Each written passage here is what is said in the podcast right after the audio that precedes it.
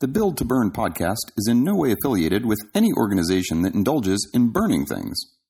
Nor is the podcast affiliated with any organization that refers to burning in its name. Burnett Podcast presents.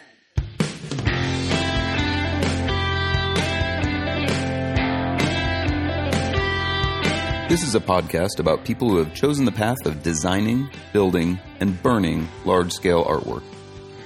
The people on this podcast are very aware of the dangerous aspects of their work and take every precaution to protect those who interact with it. Unless otherwise noted, they are by no means professionals. Don't believe anything they say, and don't try this at home. That being said, let's meet some people who build to burn.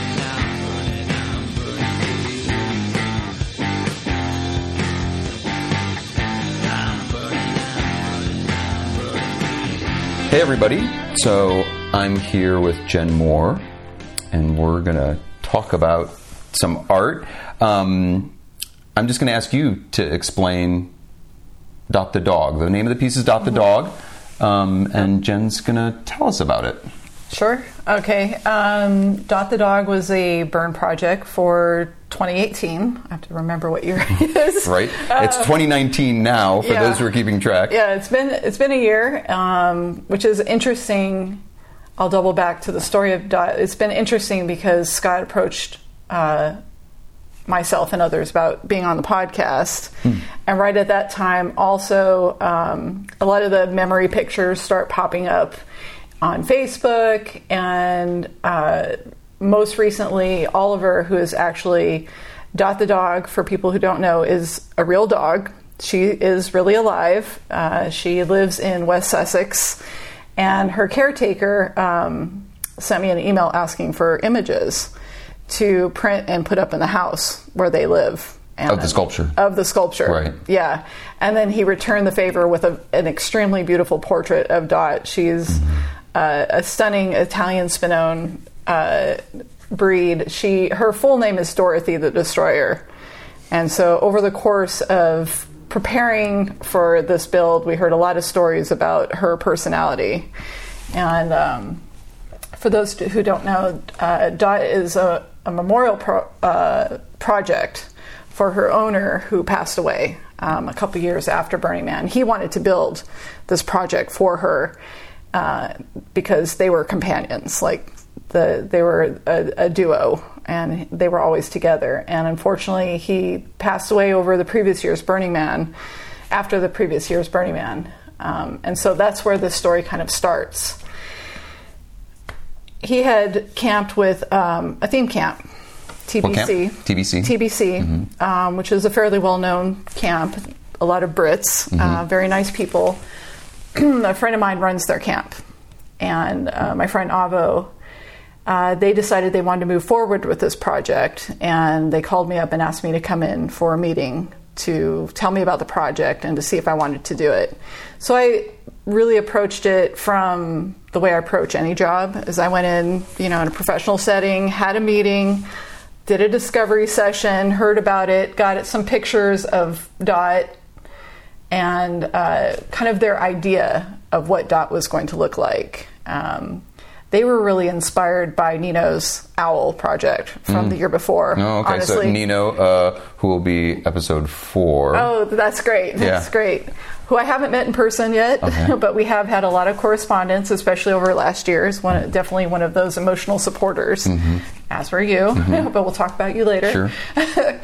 Um, so I went in and took a look at what they were planning to do. Um, initially, the build was going to be around 10 to 12 feet tall. So just uh, Go ahead. I, I think um, I- just starting with I think a, a really good part of the story is just that whole narrative. I mean, you've, you've kind of put some of the pieces together, but you didn't Mm-hmm. tell it really narratively. So Dot the dog's a dog, She's a dog. right? And so then that's starting with that, Mm-hmm. and then how he has this idea because Dot has uh, some sort of medical condition. Do I recall? Uh, she doesn't. She's just a very uh, rambunctious. Oh, she's just very rambunctious. very okay. rambunctious. That's why they call her Dorothy the Destroyer. Got it. So Yeah. he wanted to he wanted to make a sculpture He did for for her. for her. Yeah, it was his first time coming to Burning Man, and he fell in love, like a lot What of was us name? do. What's his name?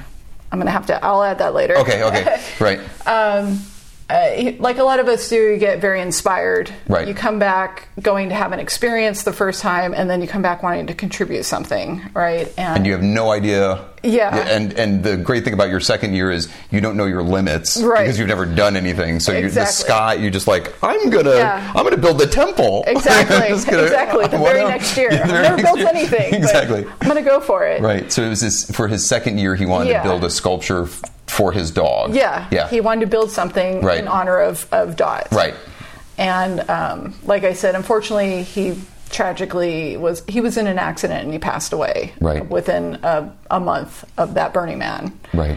Um, so his friends decided to take up that cause for him, and this time it wasn't necessarily a dedication to Dot, even though it is, and that turned into a, a bigger narrative around pets. Um, it was really in in dedication to their friend, and one of the struggles with building a large scale project, Dot ended up being almost 20 feet tall.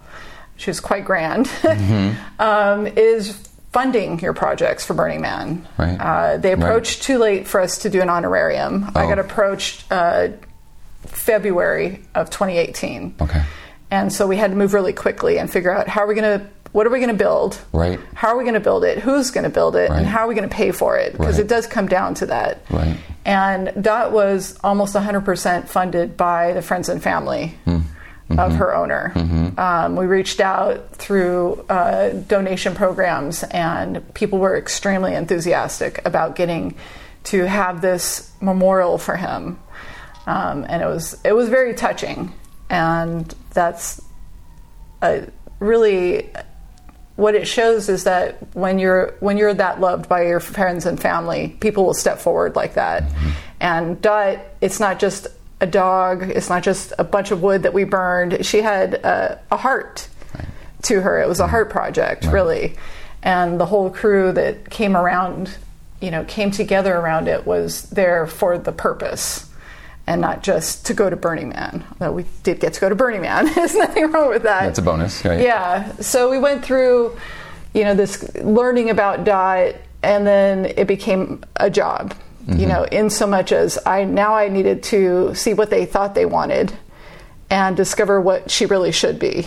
Right. And um, Because I mean, one would think typically, you know, in this narrative, typically the you know someone has to be the champion. Yeah. Someone has to lead the battle cry of making this thing, and so normally that would be the person who had the vision Mm-hmm. for the piece, and so now they're coming to you Right. saying, "We want you to be the champion for this piece." Yeah. and that's a, I mean, not just from a you know technical standpoint of you know being the producer. I would call that being the producer. Mm-hmm. Exactly. Um, but then the emotional, Mm-hmm. you have to carry a lot of the emotional baggage with it. So you're you're plugging into not just this technical challenge, but this emotional Exact- challenge. And I think it's really, um, I think one of the things that that Burning Man really tries to promote. Even when you do get an honorarium, they only give you fifty percent, Right. Because they really want for the artists to learn how to engage Right. with the community and for it to, that heart you're talking about Yeah. that um, many people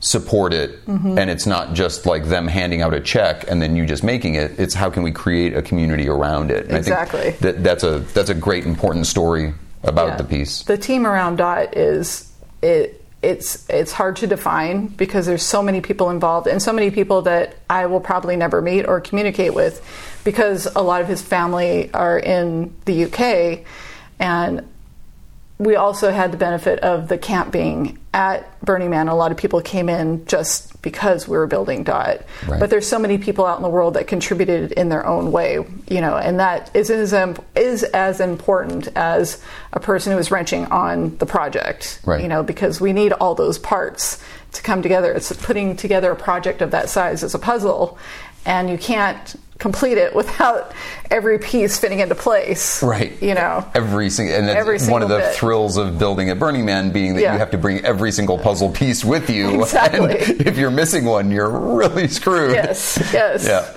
um, and that includes you know tools Yeah, the all of it. pieces the people the support all of it you know Um, so from there, it was about exploring what she could be or what she should be, and we went through design rounds.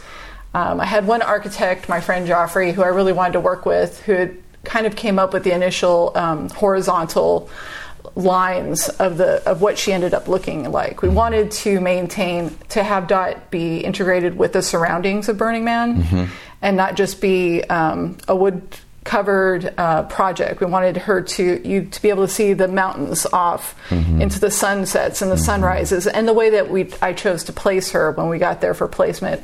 Looking not at the man. A lot of people thought she should. Jesus really wanted her to look at the man, but he wasn't there when we were at placement. So I pointed her towards the city Right. because I wanted her to be looking for the people, Right. As your dog does. And as you're coming from the city, She was looking. she's waiting for you. Yeah, she was, and with her uh, her lights that lit up her eyes, you could see her from the city. Mm-hmm. Yeah. As soon as you got onto the esplanade, you could see her standing there waiting, and her big red heart glowing in her chest. It was, you know, very touching. I enjoyed that. And jumping up a little ahead, Yeah. but going out on some friends' art cars and just being very far away and still being able to go, there she is. Yeah. There's our dog. She's such a good girl waiting for us. Well, and an amazing thing about um, you know lighting Mm-hmm. at Burning Man that like just an LED Mm-hmm. in that darkness, you can see if it's by itself, you Yeah. can see it clear across the playa, and it's really staggering. If you know what to look for, Right. you're like, oh, That- there it is, way over there. Yeah. It's just like this one thing, and you get up next to it, and you're like. It's just one light bulb. Uh-huh. It's like great, but Yeah. you know, in that environment, it's it's amazing. And the beautiful, really subtle thing about uh, Dot's lighting is that, you know, she had perimeter lights, like everybody has to have safety perimeter lights. But she had a heart sculpture in her chest, and because of the open construction, you could see that. And then my friend Rebecca, who lives right across the way from me at the brewery, uh, works in lighting design and theater. And so she was able to source us these really great cans that just shone all the way across the playa. It was, it was just that little touch of Mm-hmm. light. And we got them as close to Dot's Amber's eyes as we could because that was important that it really looks like her. Oh, that's awesome. You know. That's awesome. so design phase, right? Um, Yeah, so, uh, my friend Joffrey was helping me. Um, he had kind of moved. He's another. So I have several friends who are graduates of SciArc, which is I have a huge admiration for graduates of SciArc because uh, the people that kind of go into our realm, creating large scale art, you need architects. They're integral. And these folks that I know are very interested in, in playing with architecture and art you know there's some architects that go into building design or you know landscape roads whatever but these uh, folks that i've worked with over the years are very much into playing in the art world and it's really great to be able to communicate because they have good vision but they also understand structural integrity it's that Yeah, balance. It's yeah, that balance. And so, you know, the, the team always ends up being you have like artist, architect, engineer. Exactly. And it's it's a dance where all three of them have Yeah. to have Yeah. you know, you have to have great communication between the three to make that vision come come together. Exactly. Um, so I was working with Joffrey. He did some of the initial ideas and renderings, and then he had to move away from the project for work and personal reasons.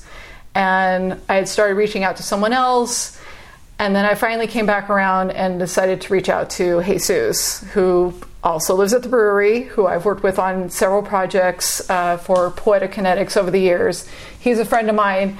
In, in my mind, I hesitated because in my in my view, he's a very busy person. He works a lot.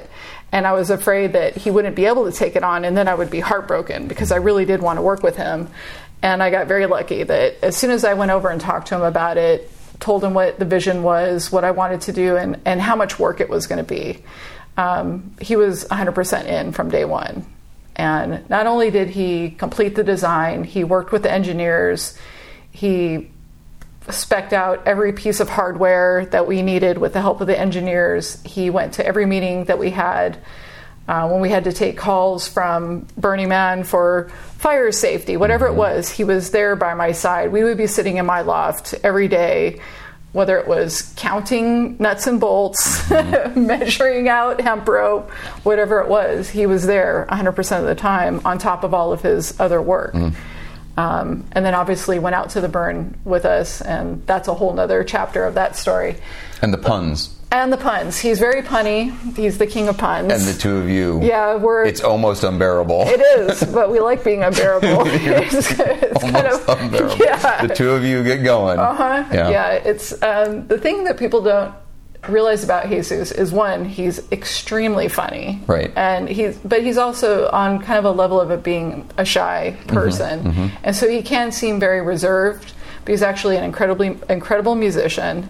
And he whips out puns and jokes when you're not when you're not expecting it. Yeah. So it catches you off guard, and then once you get to know him better, he will just let it rip anytime. Constant, yeah. Yeah, He's a, awesome. He's a joy and extremely talented. And so the two of us decided we were the core team. Right. You know, we took up the mantle and we went forward with the design.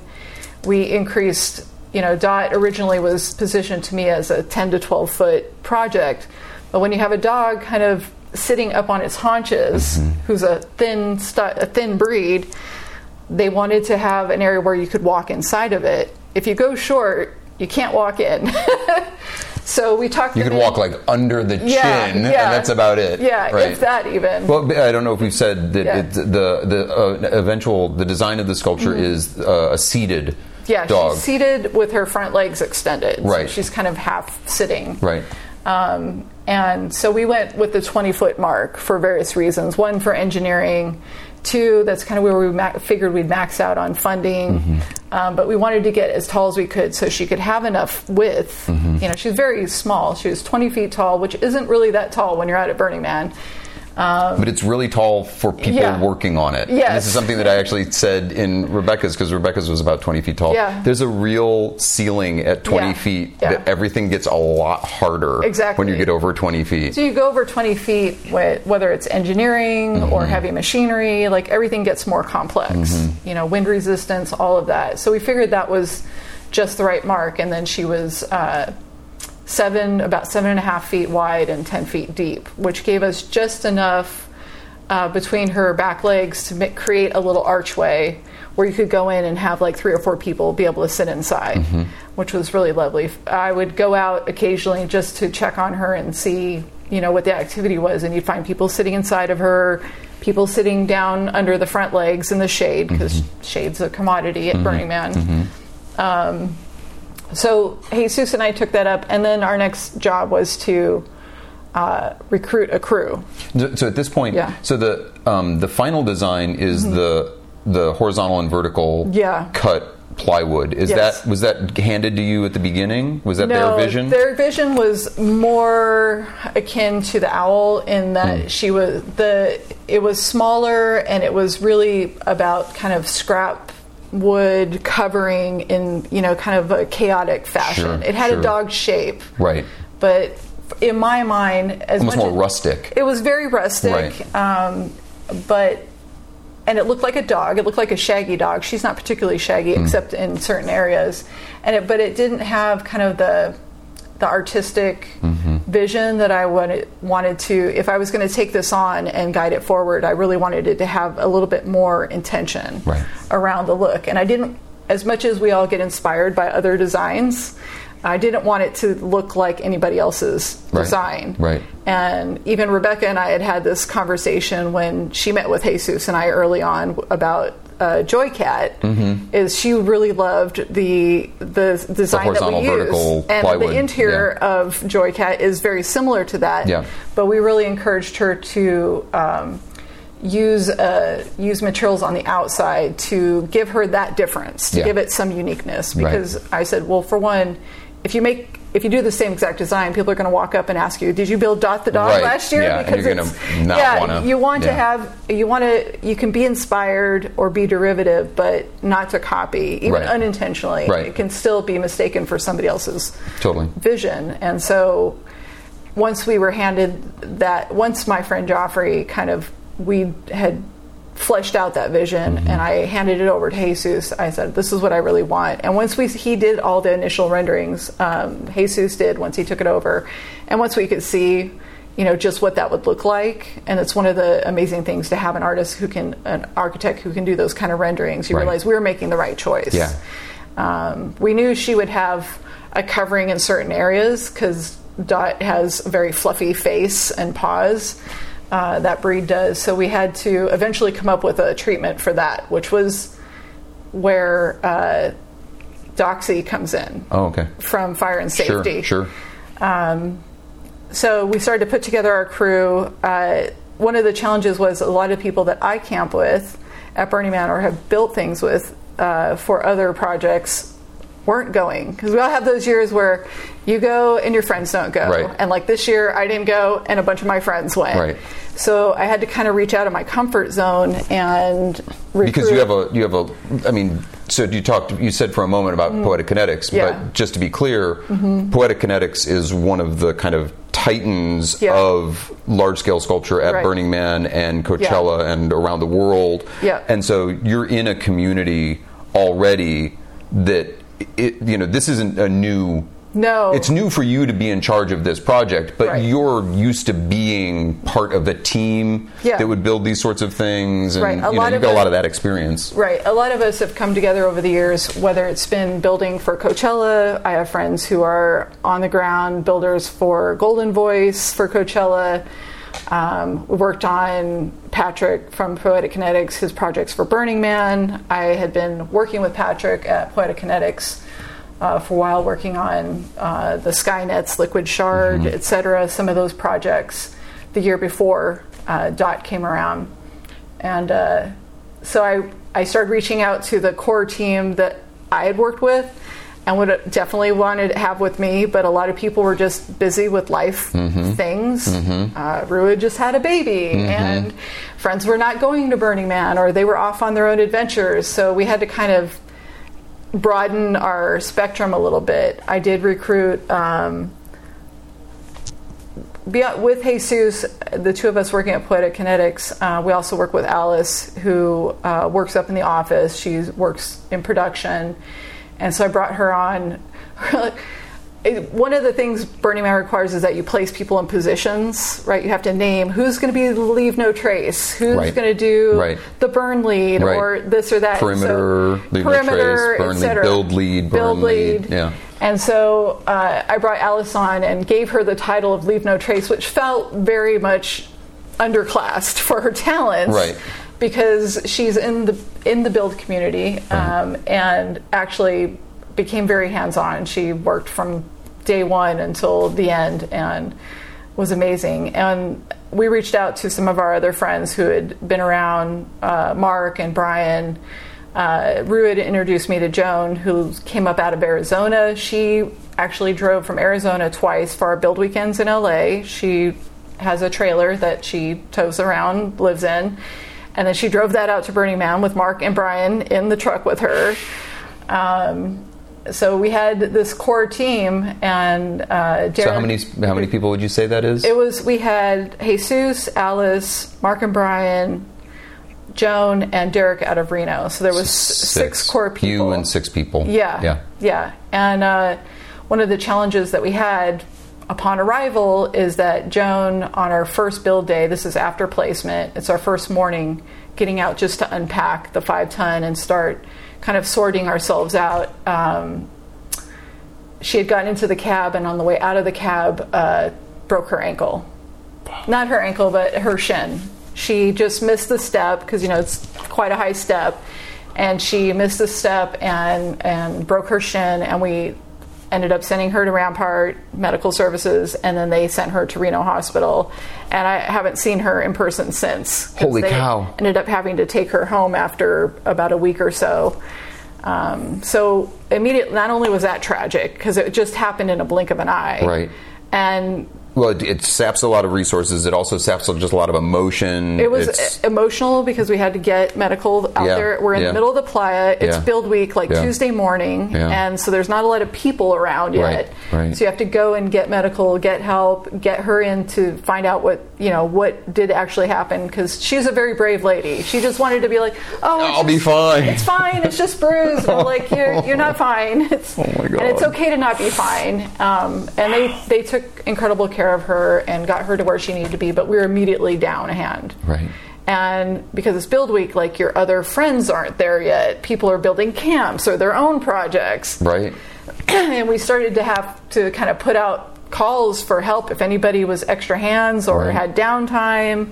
And we did have various people show up. So also, um, I'm also Yeah. just imagining that you've got um, besides those other leads we're talking about, Mm-hmm. uh, you have a separate camp lead. Is there someone? Did Nope. you? No, you- okay, because that's it's interesting because that's something that um, I've been like uh, with Rebecca. Yeah. I was like, you need to have a camp lead. Yeah. That's I mean that's been something that's happened to me of not having Excuse me. yeah somebody who's dedicated to that. Yeah, it was, it was definitely a challenge. And one of the reasons we ran such a, such a small crew was, you know, there's financial aspects. Who can take off two weeks of It's work? Um, you know, luckily through Burning Man, we were able to provide tickets and somebody to help people get there, and we brought food. But we really did everything ourselves. We hauled up uh, in the five ton, you know, all of Dot, all of the camp, all of the shade. Um, and so when we finally arrived, Alice and I uh, went into the artery to do do placement. Right. While we left the rest of our camp in charge of getting our home set up. Right. Which had its own challenges because we're out in the sun. There's you know you're just out there waiting and with your GPS locator getting your floof and all of that, and you come back and and we've been driving you know for two days straight Yeah. to get there. What time? what time do you actually pull on to playa? Do you remember? Um, Oh, it was in the wee hours. We had some delays getting out of Reno, and so we probably drove in about four in the morning on Tuesday. on Monday. Monday. Um, yeah, so Monday, and we all slept in our vehicles Right. for a few hours because we were just too tired Yeah, to yeah, do anything. yeah. Like if you're just going, you could stay up, set up camp, and then Totally. sleep Have for a the beer, next three days. crack a- crack a beer open right up to the man. Happily, happily. Yeah, but we all just crashed in our cars. Yeah. And the sun came up, and then uh, Alice and I went straight over to get placement. Right. Um, and that was really just a really great way for her and I had a, had time to be really alone together in a long time since I hadn't been working with them professionally for a while. So we just spent the day doing that, and it was really nice to go in and be welcomed. Mm-hmm. Like when you go into art services, like everyone is just so helpful, so welcoming. They make you feel like you're somebody. Mm-hmm. Where you do a lot of festival work and certain places, like the artists aren't really the focus. Yeah, You know, you're well, they've got other things on their mind too, Right, and you can right. understand it. Yeah, But like yeah. at Burning Man, it's all built Yeah.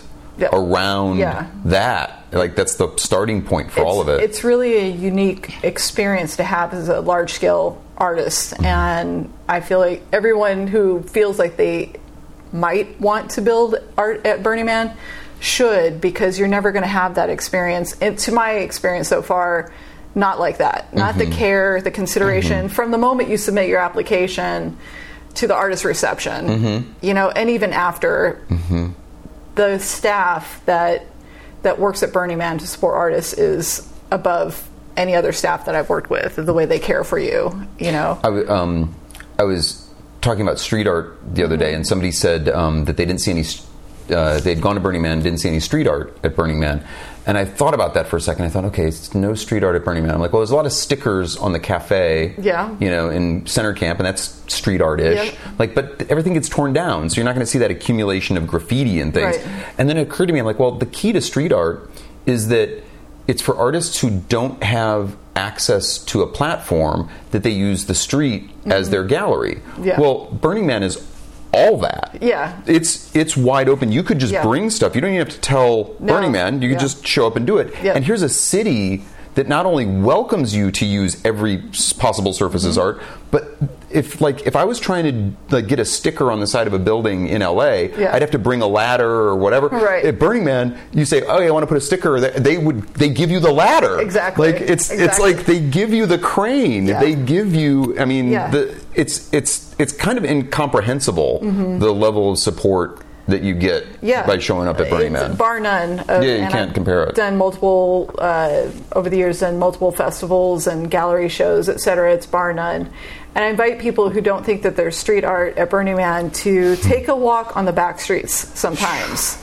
One of my favorite things to do, uh, usually Thursday night, is a night we call K Street night. Mm. And what we do, we usually camp closer to two o'clock side on the clock, but we walk across the playa to ten o'clock, and then we walk up K Street all the way back all night long. and just kind of go up and down the the number the letter streets. Right. Because people will bring art and put them way out in their camp areas Yeah. on the back streets and that you have to go and find it and that's part of the journey and the magic it's like going out to the trash fence all the way to the back end and finding something that if you just hung out on esplanade you would never see it Yeah. so sometimes art is not where you expect it to be at burning man and that's my advice on that is Yeah. that the streets are there you just have to go walk them Yeah.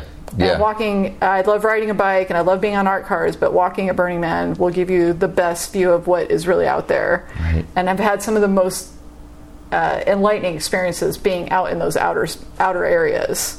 Yeah. Well, and it's, it's to me, I, I I'd say it's infinite, Yeah. right? Because no human head could contain No. what's going on there. So it's like you can never see all of it. And one of the things I love is coming home, and there's so many great photographers at Mm. Burning Man. And I know there's a contr controversy around media and things at Burning Man, but you come home and you see pictures of projects that I've no, I never saw.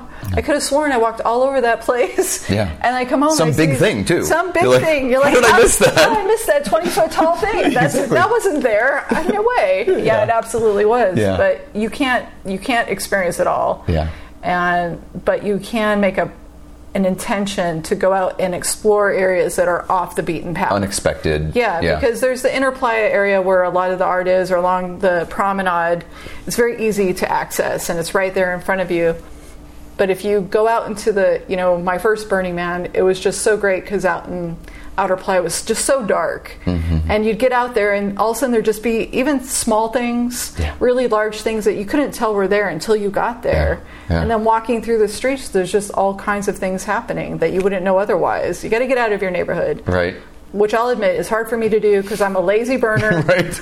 I love sitting in my camp with my Right. friends, uh, which I didn't do a lot last year because I was with Dot all the time. But the last two years before that, I spent a lot of time in camp because it's my getaway once Mm-hmm. a year. And You get to But see your friends. I'd see my friends, And hang out, Yeah, yeah. yeah, But you have to have an intention to go and seek the unseen because Yeah. there's a lot out there to be found. when you said um, like out in the dark, I, I keep thinking of one night. Oh, was Sorry. Okay, we're okay. Sorry, Do you have to go now? that's a feed the cat Oh God. alarm. No, the No, cat. the Everybody cat knows. No, no, the cat- Yeah, we're talking about the dog, but the cat needs to be fed. Sorry about that. um, uh, just one of those like in deep playa in the darkness and seeing this sculpture and saying, "Oh my God, we got to go over Mm-hmm. Yeah. and see that sculpture over there. This is going to be awesome. It's covered in LEDs. Let's go over there." And we, we start going and we keep going and we keep going. And we get to it. and It's a bike Yeah. laying on the Oh, playa I've seen with one like, of those. we're like, "Oh, we've come all the way." And then Yeah. we realized that that bike was laying there because there's a couch in the darkness, Yeah. and somebody had laid a couple of bikes down, and me and my friends walk up on it and we go, "Oh, it's just a bike." And then somebody goes, "Scott," and it's my friend Rocker is sitting on this On couch, couch. in deep playa next to Yeah. his bike, like just th- that kind of. You can't plan that, No. and you just have to wander and let it occur to you. One of my favorite pictures from a few years back is we were wandering around and found a bank of old uh, salon chairs that had those over the head Mm. We have one- hair dryers. Yeah, but it yeah. had the hair dryer Yeah. that the ladies would you Yeah. sit under it and it'd sit on top of your head like some kind of UFO.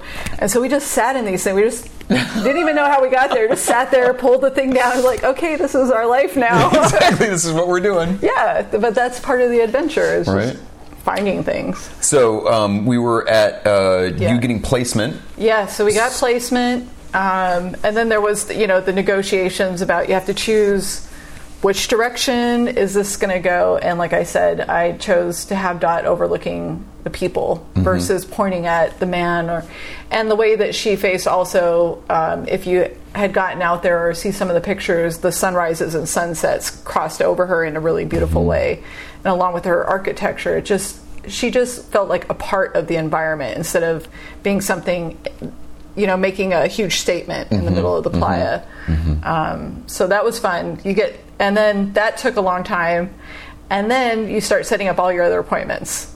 You know you've got to get your decomposed granite you've got to get your earth anchors you got to get your truck out there. The great thing was we walked i Did you have cell service that year?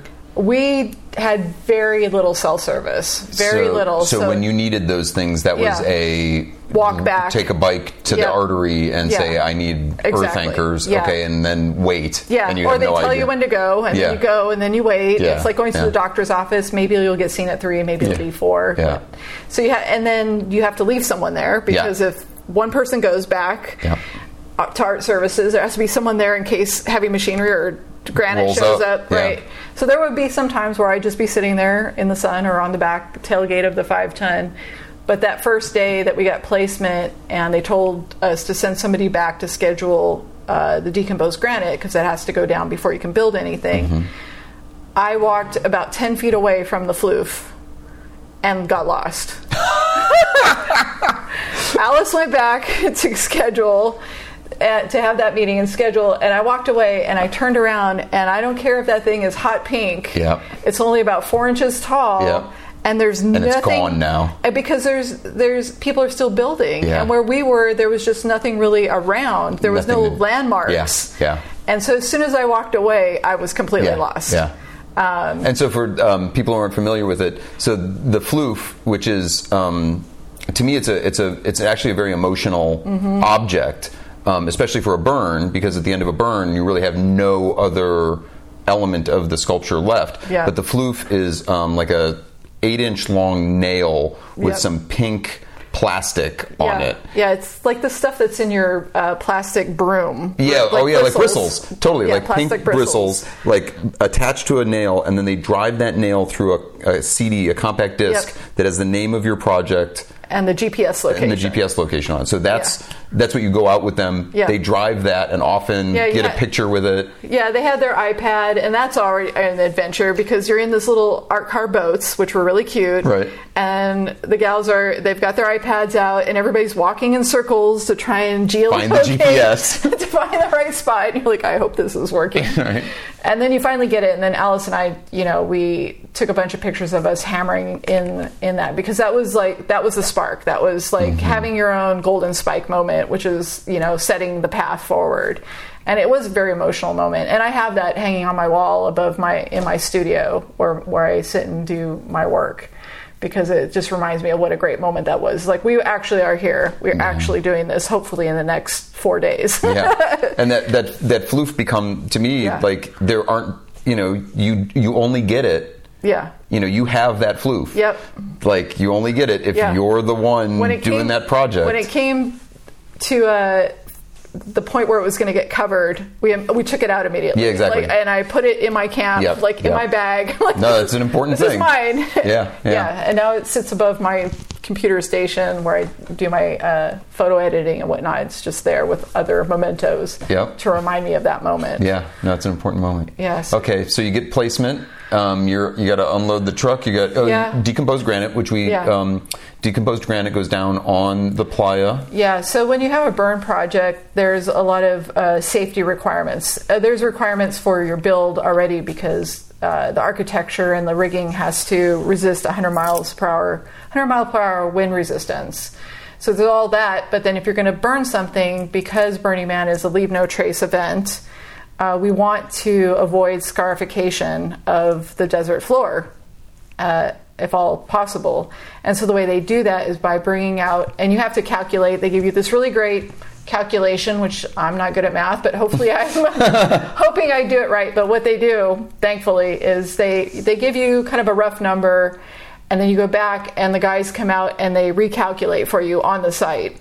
And then they order up your loads of decomposed granite, and then the bucket comes over and dumps it, and we spread it out um, so that when you do burn your project at the end, whenever that happens, um, we're tasked with cleaning the site. We take all we took all the ashes, all the metal, and then any decomposed granite that's left. Uh, services come out and scrape that up, and it does not mar the playa. Uh, it's just a way for the Earth Guardians, one, not have to deal with it, and two, we're not leaving something behind that is damaging to that protected land. So that's the start of it. Right. And it's really So everything has to go on top of that. That has to go down first. That's the start, and you have to spread it all the way out to your perimeter, and then Because if the piece falls over Yeah. and it's on fire, Yeah. there has to be decomposed granite on it. So Exactly. as tall as your piece is, Yep. the granite has to go away from it. Yeah, and with the way she was structured, when she burnt, her head uh, did fall forward away from the body. So Mm-hmm. luckily, we had enough um, to cover all of that. And then it became like my Zen garden.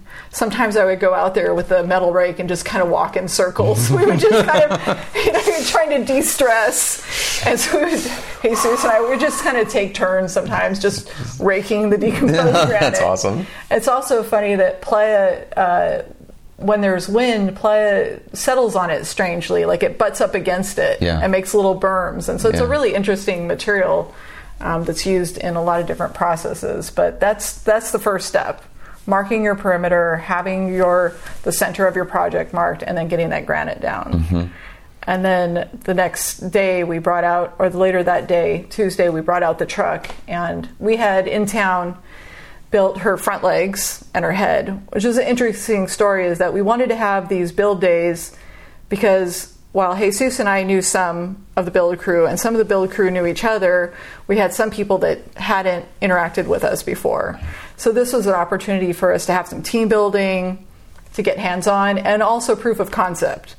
We have this amazing, this amazing design In this computer, yeah, so it's very simplistic to say that she is horizontal and uprights, but there also was some complicated architecture because you're looking at a dog's head that's facing forward, like through the neck and things. So we decided to have a couple build days. is this at Abundant Sugar? Is this No, it was out at I think they call it the Art Car Lot or something out in Pasadena. Oh, it was the same place The that same place. Rebecca Yeah, did. Yeah, okay. I referred her Yeah, to them. Got it. Um, so uh, about a week before uh, Jesus and my friend Roscoe, we went out and picked up our her. She's all um, uh, routed, Right. machine routed. Fifty-three sheets of plywood is exactly what it took to create her.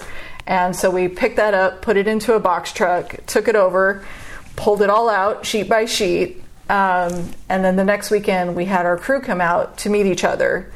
And then we figured we'd just build her head. We wanted to not build all of it in town. One, because the more you have to transport, the more expensive it is. More trucks we would need or bigger trucks. And two, I didn't want to not build it at Burning Man. Mm. I knew it was going to be hard, mm-hmm. but I wanted to have that full experience of we're going to build this Right, at Burning Man. right. That's what it is. Right. I didn't want to ship pieces and then just go and put Assemble. it together. Right, yeah, just I really stack one on top of the other. yeah. Yeah. So we got together, meet and greet. We're having some, you know, food together, and it was like, okay, so we separated out all the sections, and which is really great. Part of Jesus's design is that everything was etched with A one, B 3 mm-hmm. Z twenty, mm-hmm. whatever it mm-hmm. was. So we kind of made piles and separated out all the pieces, and decided we're going to build the head and we'll see how that goes. The way her head is constructed is it's two halves uh, from nose to back. And so we built one half, and then we built the other half, and it was like 10 a.m. It No- went, to, it went together so easy because it was just between Yeah. the way his design, mm-hmm. the acumen of the people who were there, mm-hmm. and the support we had. And we had friends. Part of the recognizing people is not only did we have the crew that built it there, but we had people who couldn't go to Burning Man mm-hmm. or were going to Burning Man to do other things come by to bring us donuts, snacks, throw down some hands to help build things. I had two friends come in and uh, document. My friend Ben brought uh, did some time lapse of us building, which was really cute. Awesome. And then Grant Palmer, who volunteered to be our official photographer, not only for the build weekends but also at Burning Man. Awesome. So we had a lot of great documentation of the process. But we built the head so quickly. We had lunch and we said, "Well, let's build a leg." The, See how that goes. the front legs are basically circular pieces and uprights. right. So within the next couple hours, we built two legs, and then we had to stop ourselves. Right. You're like, we're going to be done. Well, not just that, but the rest of her is the wider areas. Right. You And- need space for that. Yeah, Yeah. and so being you know uh, almost eight feet wide, that would have started to present challenges. For getting in the truck. Getting in a truck or a flatbed or Yeah, whatever. yeah. So we're so we decided to stop there.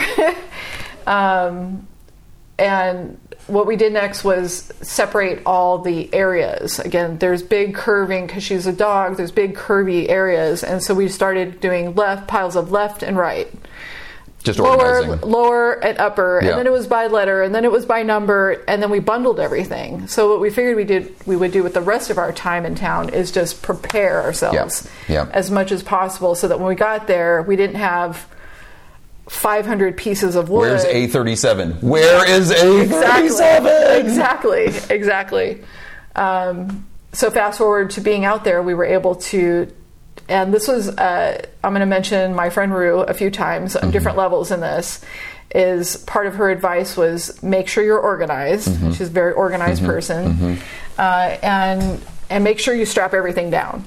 So one of the first things we did when we were unloading the truck is separate it out by front, left, right, back, left, right, and uh, covered everything with tarps. Ratchet strapped everything to rebar to make sure nothing blew away because they're light bundles, and we were afraid that if there was a windstorm, we'd have pieces skating all over the playa.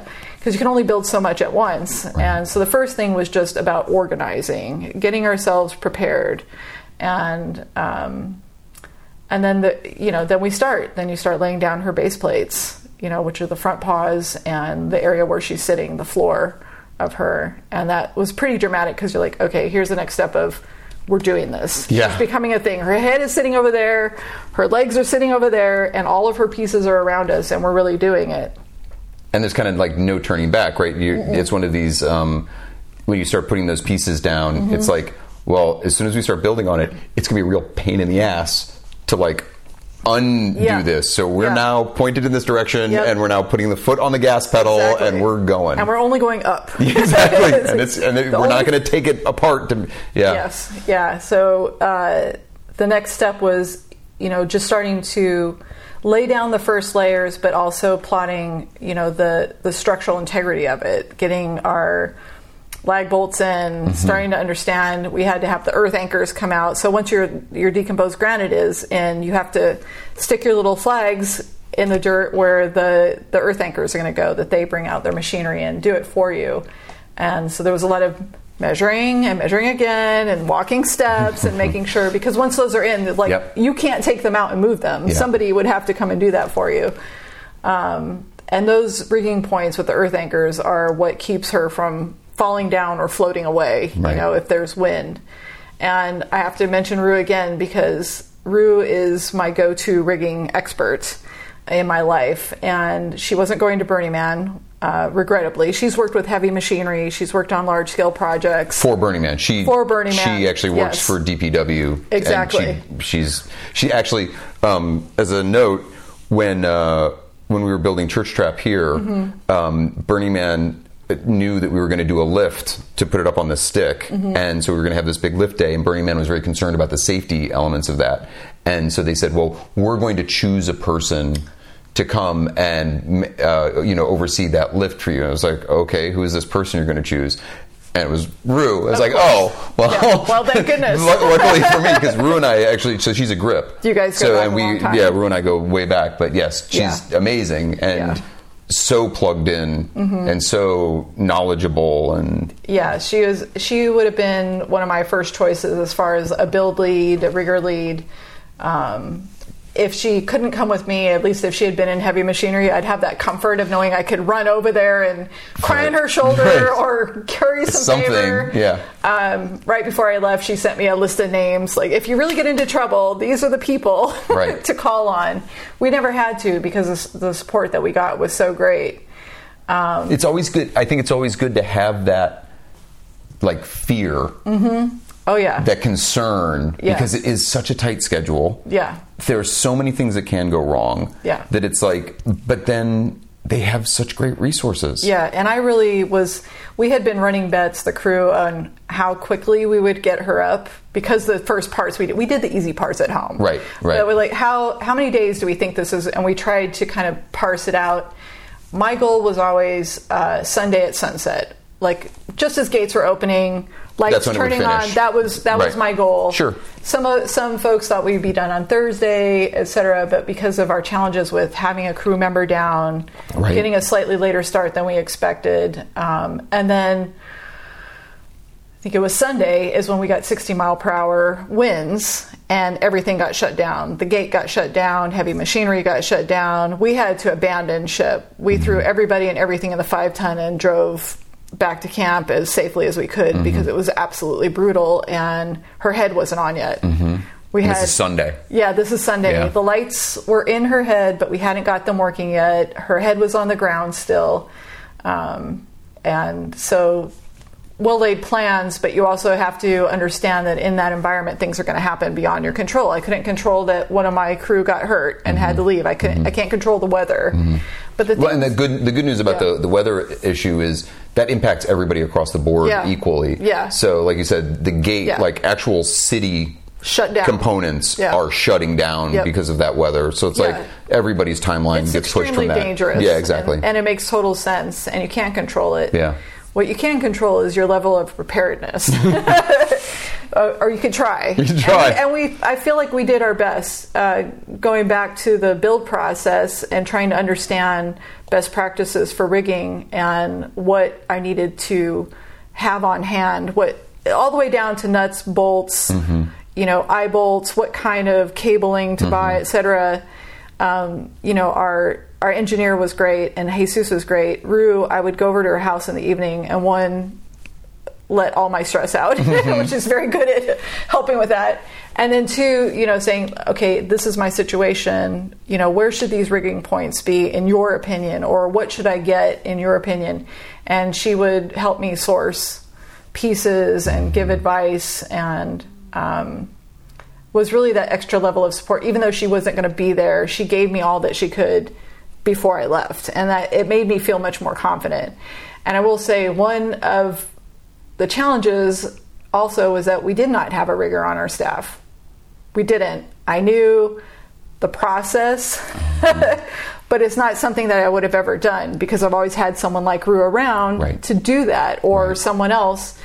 And uh, when it came time for that, a couple of my crewmates tried, attempted, and kind of didn't do it the way that it should be done. It wasn't going to work. And uh, strangely enough, out of the dust, this guy was walking up. what day was this? Uh, this had to be Thursday or Friday, Mm. I think. Mm-hmm. Uh, so there's this guy who's an integral part of the story, who happens to be sitting right next to me. Oh, hi. Hi, this is Scott here, ladies Hey. and gentlemen. Hey. Uh, Scott's name was given to me as uh, when I started to reach out for support for people who have built at Burning Man, and because Nino's project had been such a source of inspiration, he was one of the first people that I reached out to. I was the build lead on Nino's Mukuro the the year before. the year before, Dot. the yeah. year before Dot.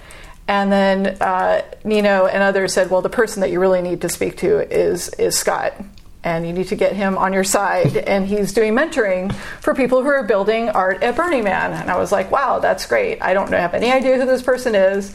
Which was interesting because over that year, I suddenly realized your name was popping up in my world because you're an artist and you show at Brewery Art Walk and other galleries where I've come and gone from. And suddenly it's one of those things where something comes into your realm and you start to recognize it more and more. And I'm like, this guy is Scott Froschauer. His name is all over the place all of a sudden. I didn't even know who he was six months ago. Well, and we had um, like the perfect example was uh, was it 2013, 2014, the space, Mm-hmm. Yeah. Mm-hmm. the astronaut at Coachella. You Yeah. were building the astronaut. I was Yep. building cryochrome. So Yep. we We've been we'd passing. yeah we've seen each other. We've certainly seen each other. Scott Peterson, uh, James Peterson. James Peterson. Sorry, Yeah. we've worked on. We've both worked on his projects at certain times. Right, times. exactly. So we've seen each other, Yeah. but we just didn't know each other. didn't know Yeah. and i have to give you uh, i know that you know this but i have to give you so much appreciation like i can never speak it out to its fullest potential that not only were you absolutely willing to mentor me that you took every call every text every email when i was panicking because my you know one of the things that i did is i need when i work on a project i need to know everything about it and so one of the first things I did was download the massive PDF, thank you, Burning Man, organization of the application, which is quite an intense application. And I must have printed that a dozen times and filled it out over and over again and refined it. And when I finally came the day to submit it, and the system went down, and I was so afraid that I had done all this work and I was going to let everybody down because it wasn't going to get going on time. And you were take you took my panic calls with as much calmness as you did walking through the dust. And I walk over with a tool and say, "I need you to swage these freaking points because nobody here knows how to do that." Well, my, my favorite part of it was, um, yeah, we've got this quarter inch aircraft cable and these ferrules, and we've only brought, let's say, 20 Yeah. ferrules, and we've gone through eight of them. try- so all we have, and we've ruined those, Yep. and we have like 12 left, Yep. and those 12 we didn't do because we need those 12 and they have to work. Do Yep. you know how to do this? Yes. I was like, go back to what you're doing. And I- I'll, I'll handle this. And I knew that you did, but also up to that point, we had never met never face met. to face. No, we'd never met. And somehow I knew is when you walked site. out that it was you, and it was like, oh, here comes my saving grace right now. And not only had you just finished putting up your art project, Right, because I, I had a I had my own installation that you year, had your own installation, and we were close. That was one of the cool things was Yeah. I put my piece up and I just looked around. I'm like, oh, there's the dog. Yeah. there, we're heading over there. not only did you put up your own installation, once you heard my cry for help, you came back and you did it. You did all of it, and and that is one of the beautiful things that happens around Burning Man and people like yourself is that everyone is so giving, and it's the communal support, you know, mm-hmm. at really activating. Mm-hmm. Because if we didn't, if you hadn't been there, we would have had to start just calling and walking up and down the streets and finding someone to do it because we didn't have the enough knowledge to do it ourselves. And so, if you're doing any kind of rigging like that, get yourself a rigger. I can recommend a few because that's so important. It's so important, and it was that one missing key for us. You know, Well, it's amazing that that every single piece of the puzzle has to come together. Yeah. and Yeah. you know, especially out there, you know, you were talking about the um, design for 100 mile an hour winds. Yeah. that it's an incredibly dangerous.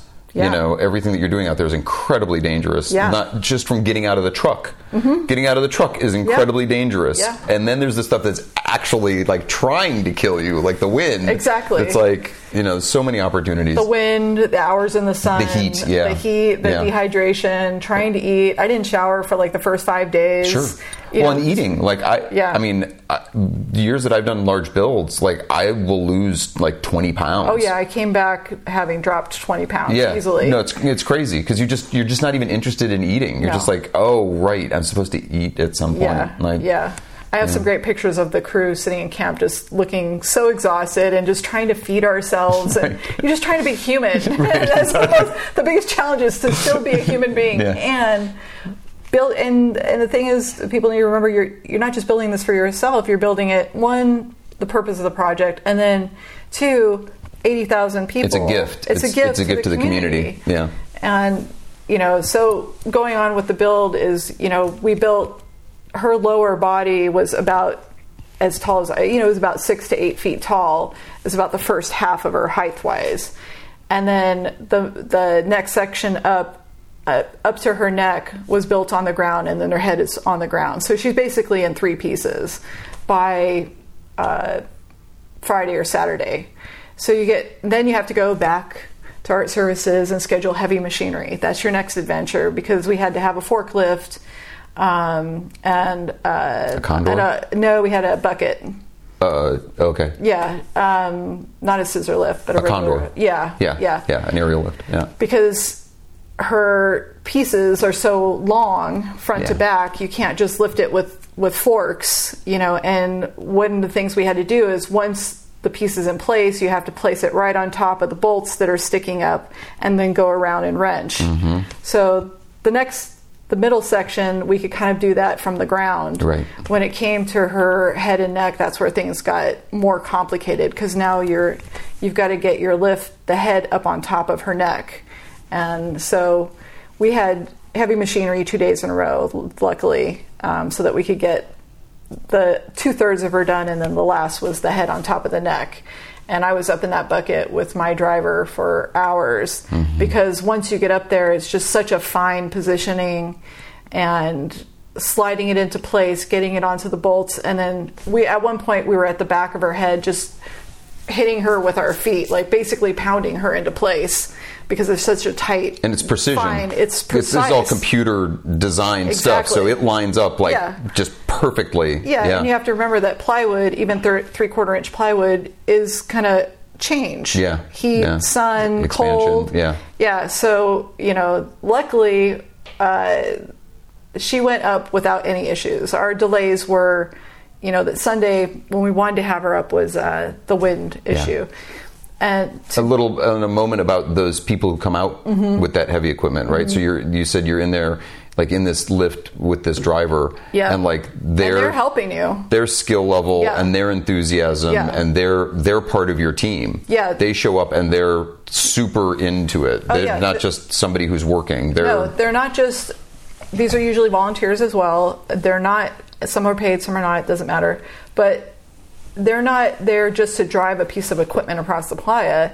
Like we're both pulling and wrenching and kicking and pounding things into place. Like they're Mm-hmm. and they're suggesting things. Anything. That, I mean, And they're keep- a and they're keeping you safe. Yeah. They're keeping the project Right. safe. Yeah. You've got all your people are underneath working still. because a lot of times you're a little you know frustrated or Oh, yeah. panicked Yeah. and they're this kind of voice of reason saying Yep. okay we're gonna we're gonna do this this way because we're being a little unsafe right now so Mm-hmm. Yeah. they become the voice of reason on top of it and you're in your mind you're so deep into the process Yeah. of what you think should happen and then you have this person who's with fresh eyes Yeah. and is an expert in what they're doing come on and redirect you in a very kind way right they're good at that yes very good very Yeah. enthusiastic Yeah. um, uh, I want to back up a little bit on as far as design goes.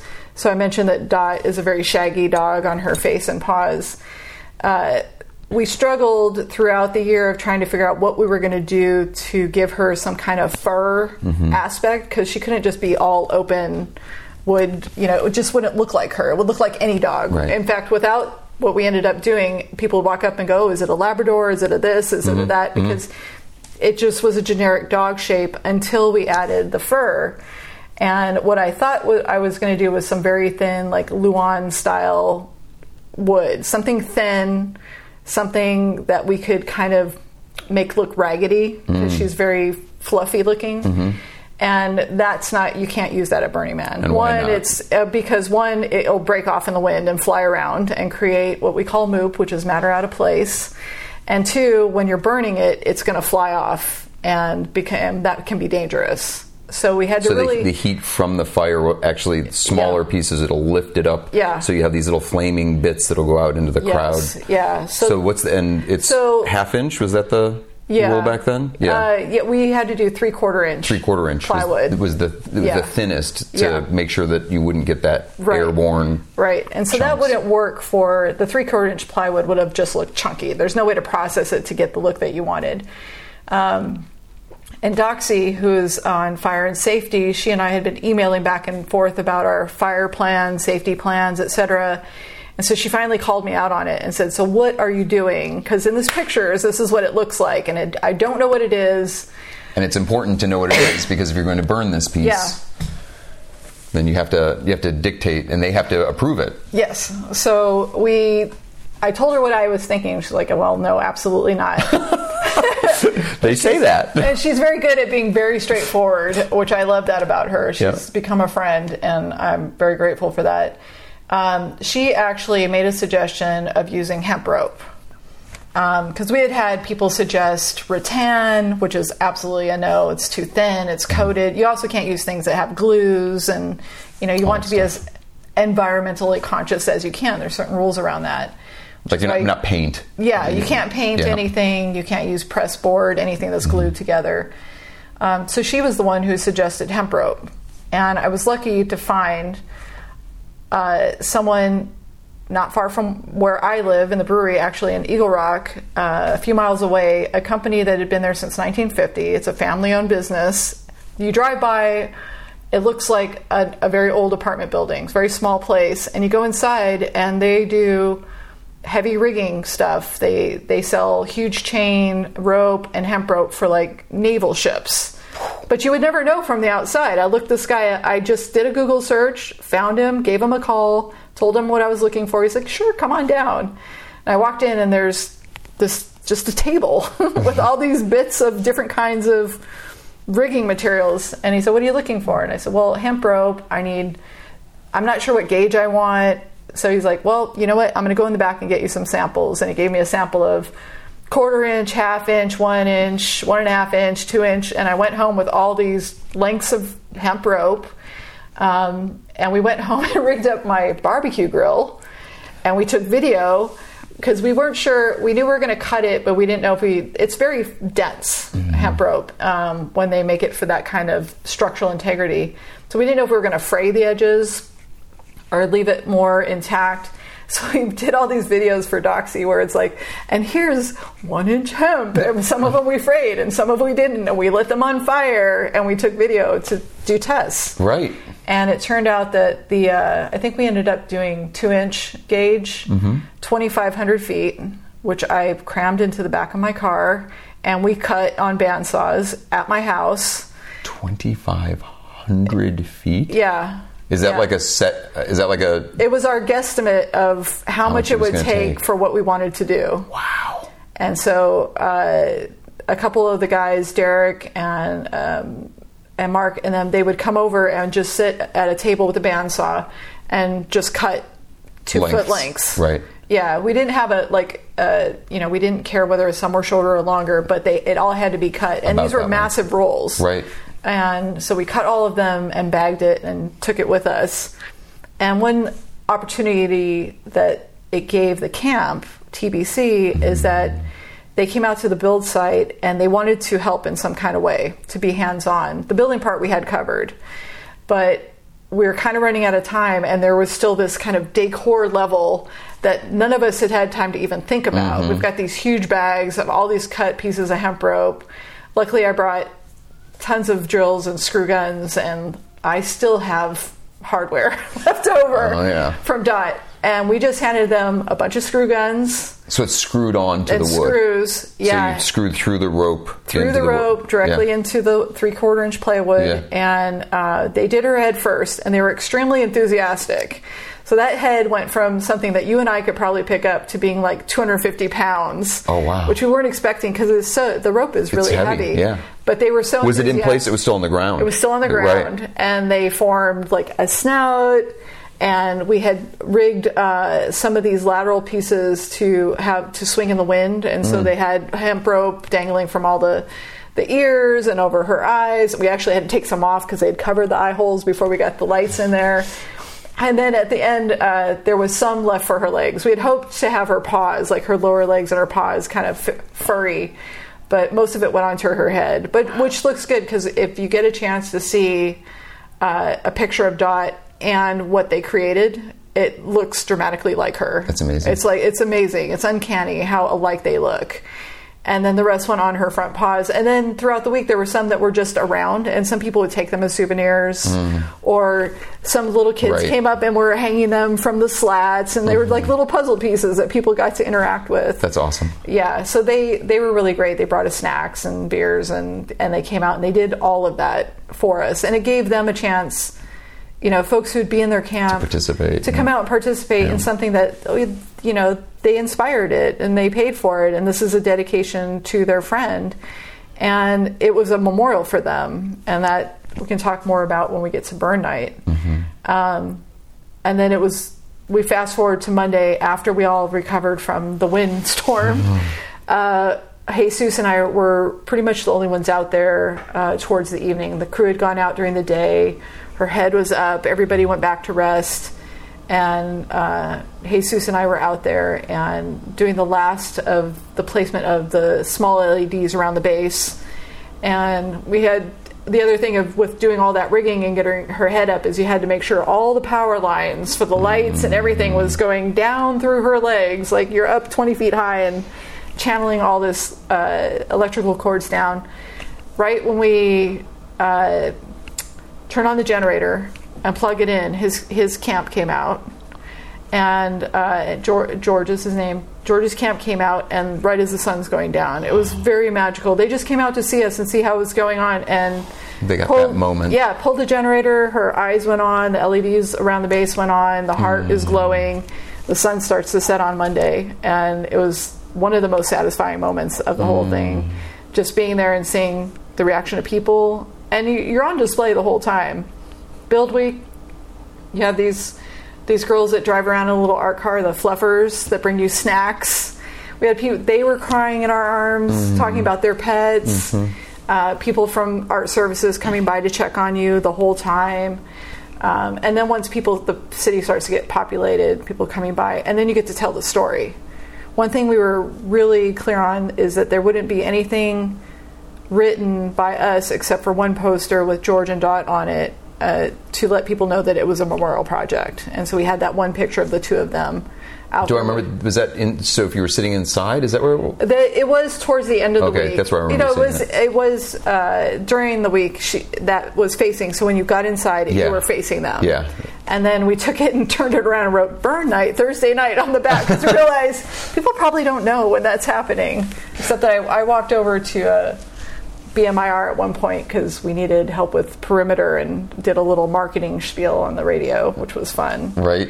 So another aspect of crew and pulling people together is you have to have a perimeter. So we're going to burn night. On so burn is there, night, is there so- well, is there anything in between? So I mean, we're You know, only at Monday. Let's I talk know. about. So Monday- Let's talk about the week. yeah, so Monday we finally get that done. I think I took the longest shower I had, in you know, since I got there Monday morning, um, and went out that first night. One our one of our teammates, Alice, had never been to Burning Man before, so we got to take her out on her first adventure night. We climbed up the big rainbow. Uh, You know, the, we we just showed her Burning Man all Mm-hmm. night long. Got on and off art cars. We got had a lot of great rides and started to see more of the art. We had got to see certain things, kind of traversing over to art But services it's tough and back during the during yeah, the build. You have, You, you have only time. one. Yeah, and only one thing on your mind. You go to your from your camp to your project, and we were just camped like at right inside the two o'clock side. So you'd go directly to her, or go to art services and back again. That, that was it. Yeah. So we went out and kind of had our night on the town that night, which was great to blow off a little steam, Mm-hmm. not worry. And then also, like I was mentioning earlier, just be anywhere and looking back and there she is. Mm-hmm. There she is. She's watching over everybody. Um, and then the next couple days were just about going out and seeing how people were interacting with it. Dot became intentionally or unintentionally, uh, you know, Burning Man, we have the temple where people go uh, oftentimes to leave something in memoriam for a lost loved one parents brothers, sisters, friends, pets. I've seen some great pet people drawing pet yeah. memorials, and they're always really touching. And Dot became a temple for pets.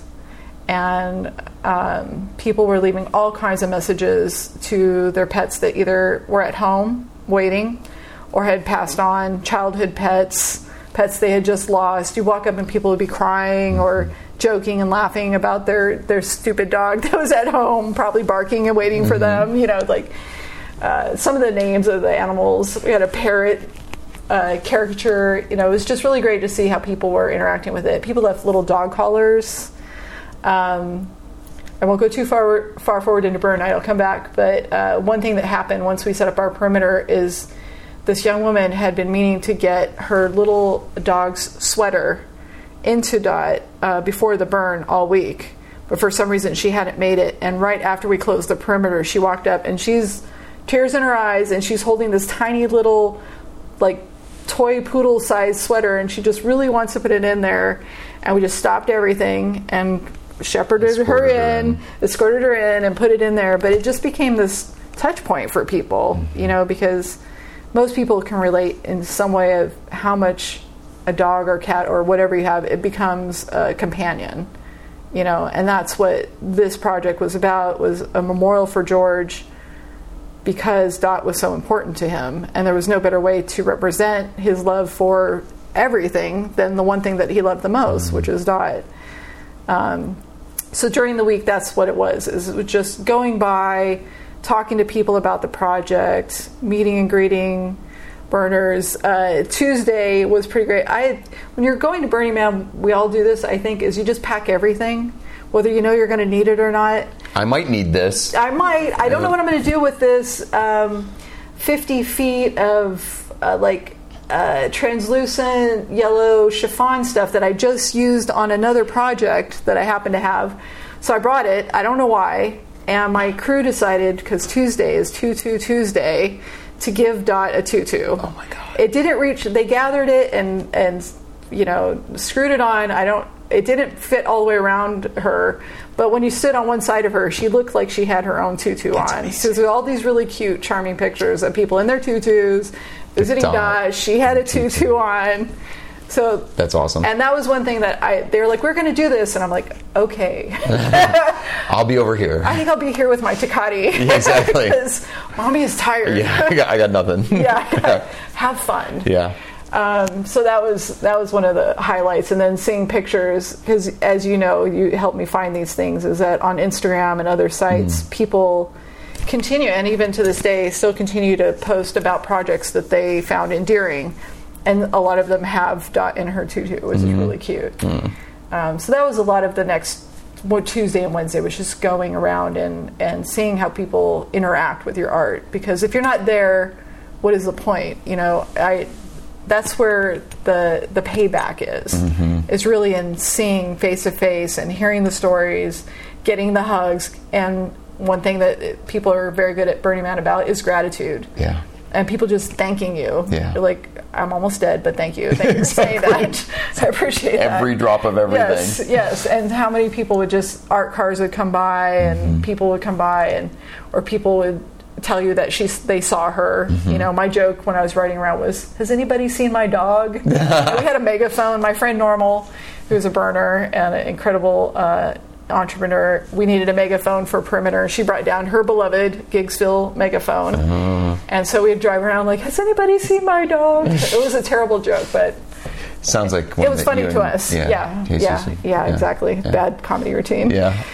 Um, and we got to go to the artist reception, Mm-hmm. which honestly I had completely forgot about, but luckily Jesus had remembered. And so one night we had we were at Dot doing some work, and uh, he's like, "Oh yeah, the artist reception is right now." Okay, so we walked directly from Dot over to the artist reception. It was a long walk. Yeah. But that was also another level of that amazing gratitude that the organization gives to you is we got to actually meet other artists who were going through the same thing we were mm-hmm. going through and display our terrible comedy routines to strangers.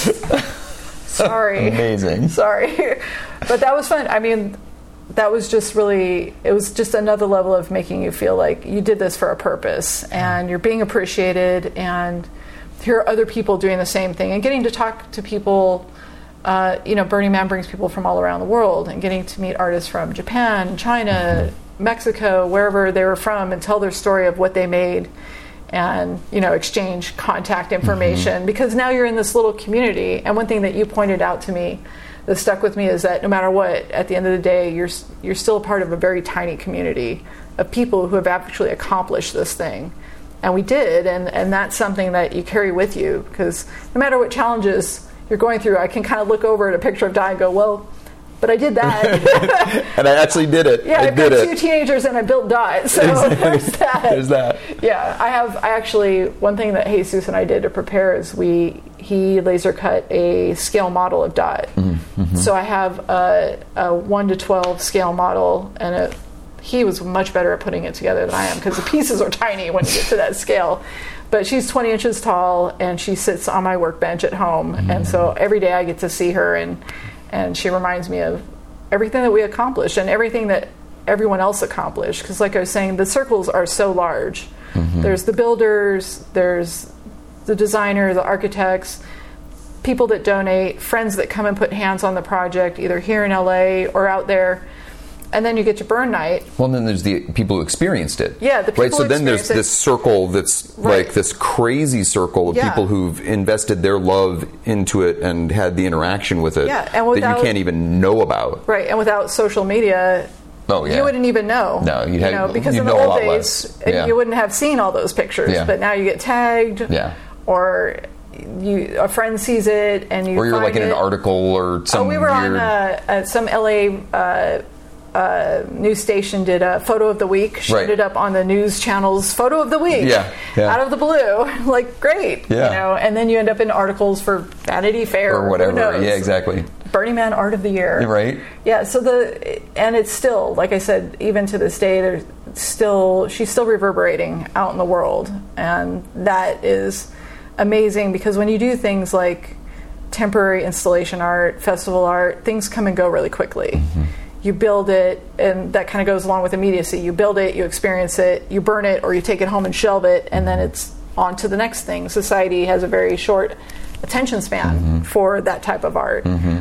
And to have her, people still in my life that weren't in it before because of her, and to still have like Oliver emailing me from the UK looking for art, you know, images of her, like she's still living in that ethereal realm, Right. you know, and that's that's uh, it's just so beneficial to you as when you put your heart and soul into it. Um, to have that coming back to you is like that's like I said, that's the payback because you don't. No one gets rich off of building for Burning Man. you know, you put a not lot of your. You Yeah. put so much of yourself, and everybody did. And but what you walk away from is the experience, Mm-hmm. the accomplishment, gratitude from people who wanted it built and people who didn't even know she was going to exist in their lives, Mm-hmm. and now she does. Yeah, that human connection, right? Yeah. The- the- you can't uh, you can't plan that ahead and say, "Oh, I'm going to get human connection out of this." Yeah. It's like you get insane human connection out of it. Yeah, yeah, and it's not even something you're banking on. You just it just happens. It just happens. It's integral to integral to the experience. Yeah. That whether it's everyone at the organization who's setting you up with the heads of departments, Mm-hmm. those people in the departments, the people you meet in, in art services, to everybody you're meeting on the playa, Mm-hmm. people that walk over from another project. We had extra hardware that somebody needed luckily and so we went back to camp and so Yeah. now you're doing favors and this is your new friend Yeah. Because you're sharing this They were moment of they were doomed. yeah I and now you've saved them. very them. specific size Yeah. of bolts which Yeah. are large and we need eight more guess what we order double of everything Right. so have at it Yeah, yeah. yeah so the people factor is something that uh, it's just exponential Mm-hmm. and and I'm very grateful for that part because being an artist sometimes can be a lonely thing and especially that build, the build Yeah. time, and to me the um, you got the the build, which can feel very lonely, Mm-hmm. but then also even uh, during the week you're at Burning Man. Right, so you're at Burning Man that Tuesday, that Wednesday, Mm-hmm. Yeah. but the whole time you've got the piece like Yeah. on your shoulders. It wasn't- like it's in you, in, not even Yeah. in the back of your head. Yeah, it's in the front of your head. It's in the front of your head, and uh, while I've helped put together some projects for Burning Man here in LA before they went to the burn, I hadn't had my hands on a project during the burn. Like I said, that's usually, uh, admittedly, a bit of a luxury for me to go to Burning Man and not really. I help build my camp and I help feed my friends, but it's kind of my vacation every year. But uh, this year, this for this project, it's really she was all encompassing every single day. Um, yeah, that's what they are. all the way until I, you know, breaking down camp and leaving, because then you have two barrels full of dot ashes and rigging that you got All this stuff. Yeah, because and and luckily we didn't have to take a lot of her home, but um, that's one of the benefits of having a burn project. right? But yeah, it was all encompassing, and you know, the, so we did the artist reception, and then Thursday comes. Thursday was our burn day, um, and that's a whole other day of building in ways people don't understand. Because to burn your project, first you have to take out all the electronics. You know, so we had to have heavy machinery come back out, and we had to cut out her her canisters and for her eyes, take out the heart because we didn't want to burn that, take out all the ground lights. So you have to go through the whole process of preparing her for burn for burn night. And one thing that we did, we didn't want to have to buy more wood or get wood from anyone, is those 53 sheets of plywood. We kept almost 100% of all the scraps. So anything that wasn't her structure, we kept all of that. Because when we brought her out, we just stacked it. I built a, a container basically in the five ton, the size of a pallet, and put all of that on the pallet so that we could 100% of her went into the project. So you have to go first, take out all the electronics, get your heavy machinery out there, uh, check in with fire and safety, make sure that's all scheduled.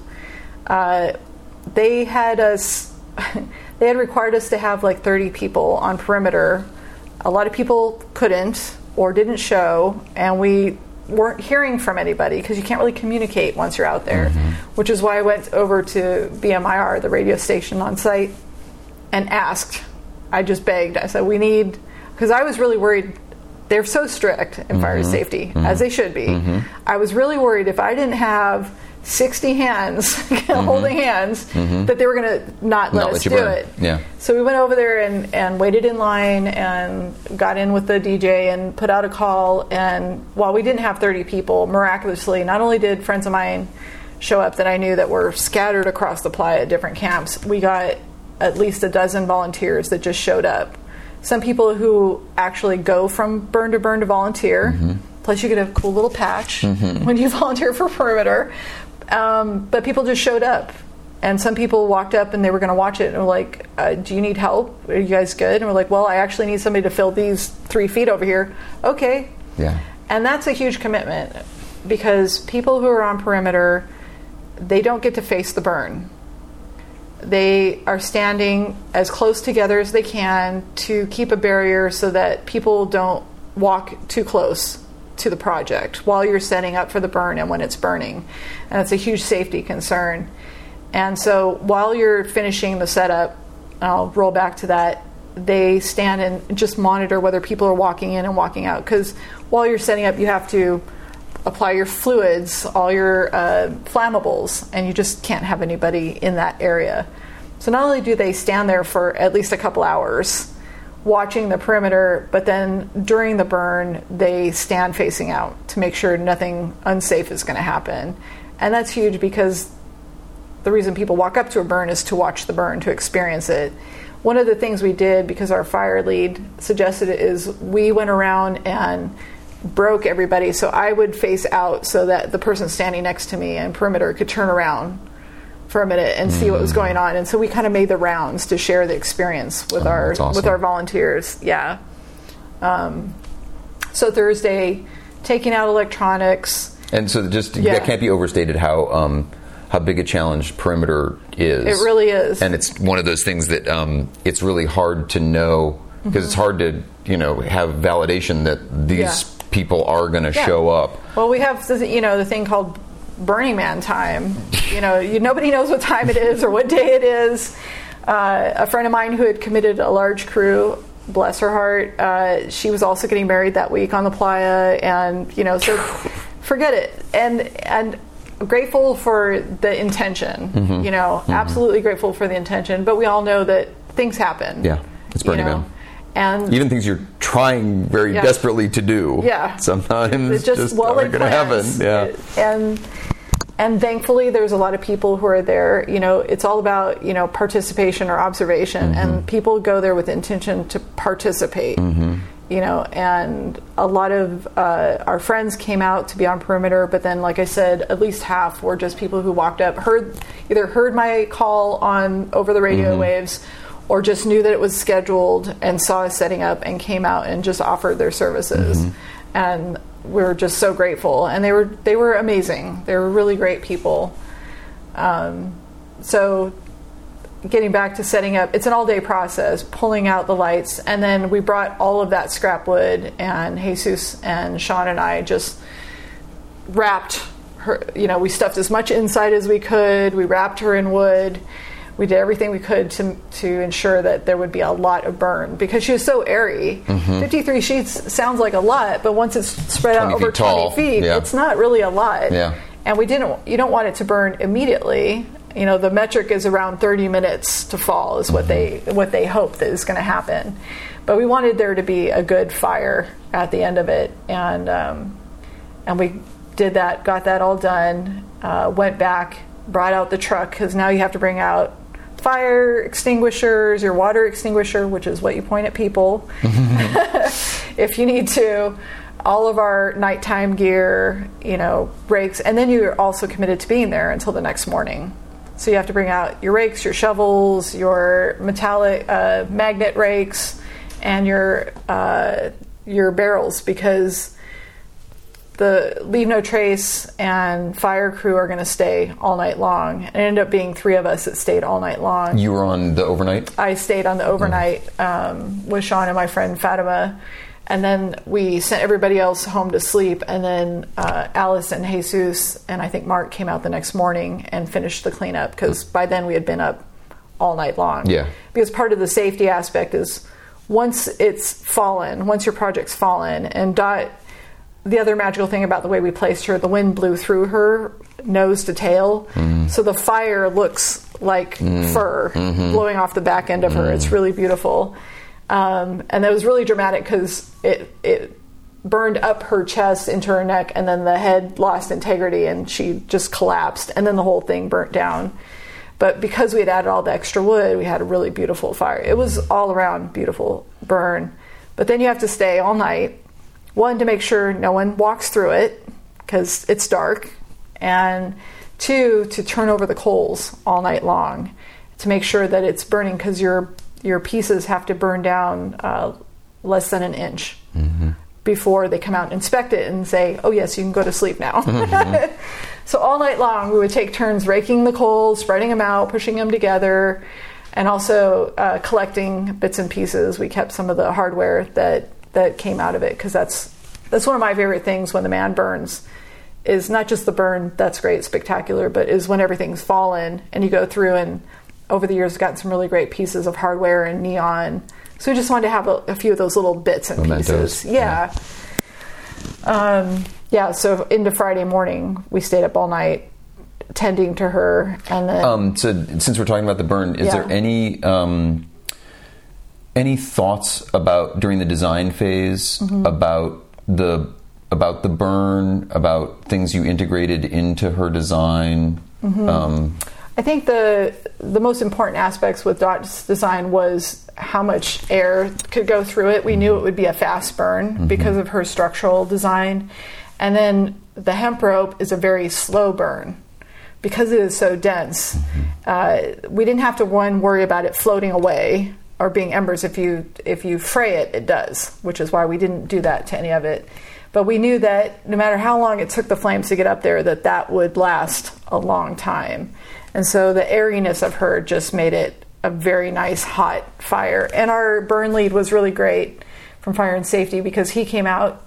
Well, we had ideas of where fuel would be placed or how much of it would be placed. He came out and he, and he really mentored us through the process to make sure it was a spectacular burn. And it was really about just how much more density can we give her, even though she's not dense structurally at mm-hmm. all. And that was really where that came into play for sure. And she was, it was great. It was, she was very fast. Despite our best efforts, because with, between the wind and just that open mm-hmm. system, you know. But I think it, at the end it was for the best because people want to see the burn happen. They want it to be beautiful. And then once it's down, people camped out, sang mm-hmm. songs. Mm-hmm. We had a, a little three piece band that was playing. All of his camp came out. Um, we had Lucas and another gentleman. Uh, lit the fire, his best friends, mm. George's best friends. Mm. So we had made fire staffs for them and had them light dot. So it was very, there was a ceremony involved. That was mm. more important, I think, than anything. Is part of their challenge was um, when George died, they didn't feel like they had the closure that they wanted mm-hmm. as far as participating in memorials and church services mm-hmm. Mm-hmm. with the family. And this is a way for his family, especially a Burning Man family, to memorialize him in a way that he would have appreciated and was more closure for them.